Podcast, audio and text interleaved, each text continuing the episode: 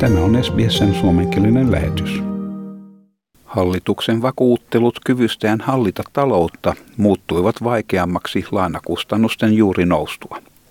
Jo ennestään elinkustannusten kanssa kamppailevien australialaisten olotilassa korkeammat asuntolainamaksut eivät ole tervetulleita. Käteiskorko on nyt 0,35 prosenttia verrattuna aikaisempaan 0,1 prosenttiin. Varantopankin ennustaessa korkotason nousevan edelleen. Pääjohtaja Philip Lau sanoi, että korotus heijastaa talouden tilaa, mukaan lukien alhainen työttömyys ja korkeampi inflaatio. These decisions reflect a judgment by the board that it is now time to begin withdrawing some of the extraordinary monetary policy support that was put in place to help the Australian economy during the pandemic. Pääministeri sanoo hallituksen ryhtyneen turvatoimiin talouden siirtyessä pandemian jälkeiseen vaiheeseen. We were able to provide that cost of living relief, to provide that shield, as we've provided that shield across this pandemic to Australians and Australian businesses for those who will be paying more. That will be harder, and we understand that.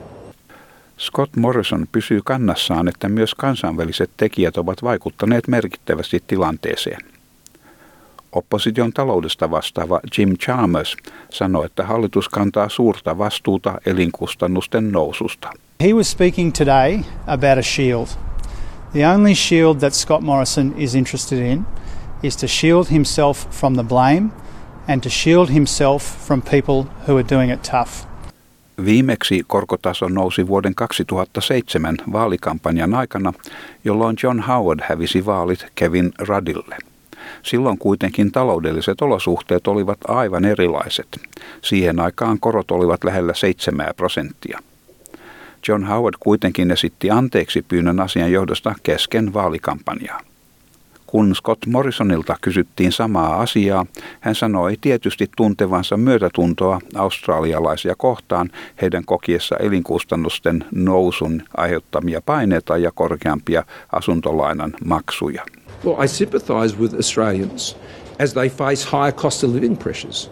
I sympathise with Australians when they face um, higher uh, repayments on their homes. Of course I do. Korkojen nousu tulee vaikuttamaan useimpiin asuntolainoihin ja myös vuokriin, molempien pääpuolueiden luvatessa asumiseen tukipaketteja. Labour-johtaja Anthony Albanese kävi vuokralla asuvan henkilön luona New South Walesin Central Coastilla.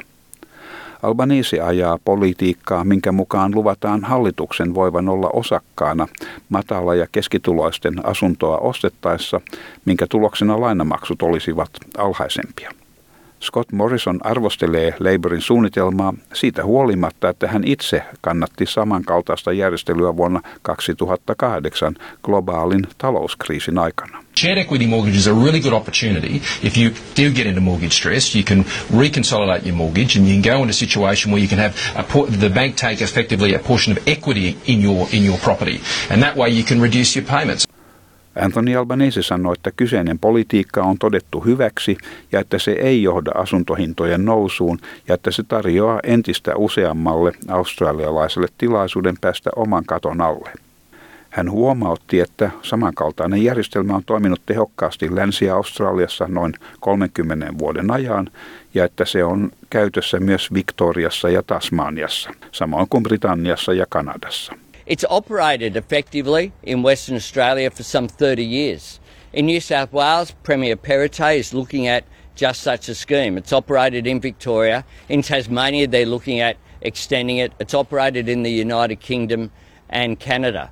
Labourin suunnitelma laskee asunnonostajien tarvitseman käsirahan määrän vain noin kahteen prosenttiin ostohinnasta.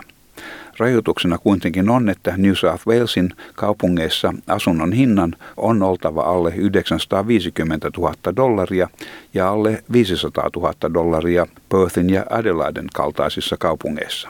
Asuntojen hinnan yläraja nostaa kuitenkin kysymyksen siitä, tuleeko se todella auttamaan asunnon ostajia hintojen noustessa. Tämä jutun toimitti SBS-uutisten Krishani Danji. Haluatko kuunnella muita samankaltaisia aiheita? Kuuntele Apple, Google tai Spotify podcasteja tai muuta suosimaasi podcast-lähdettä.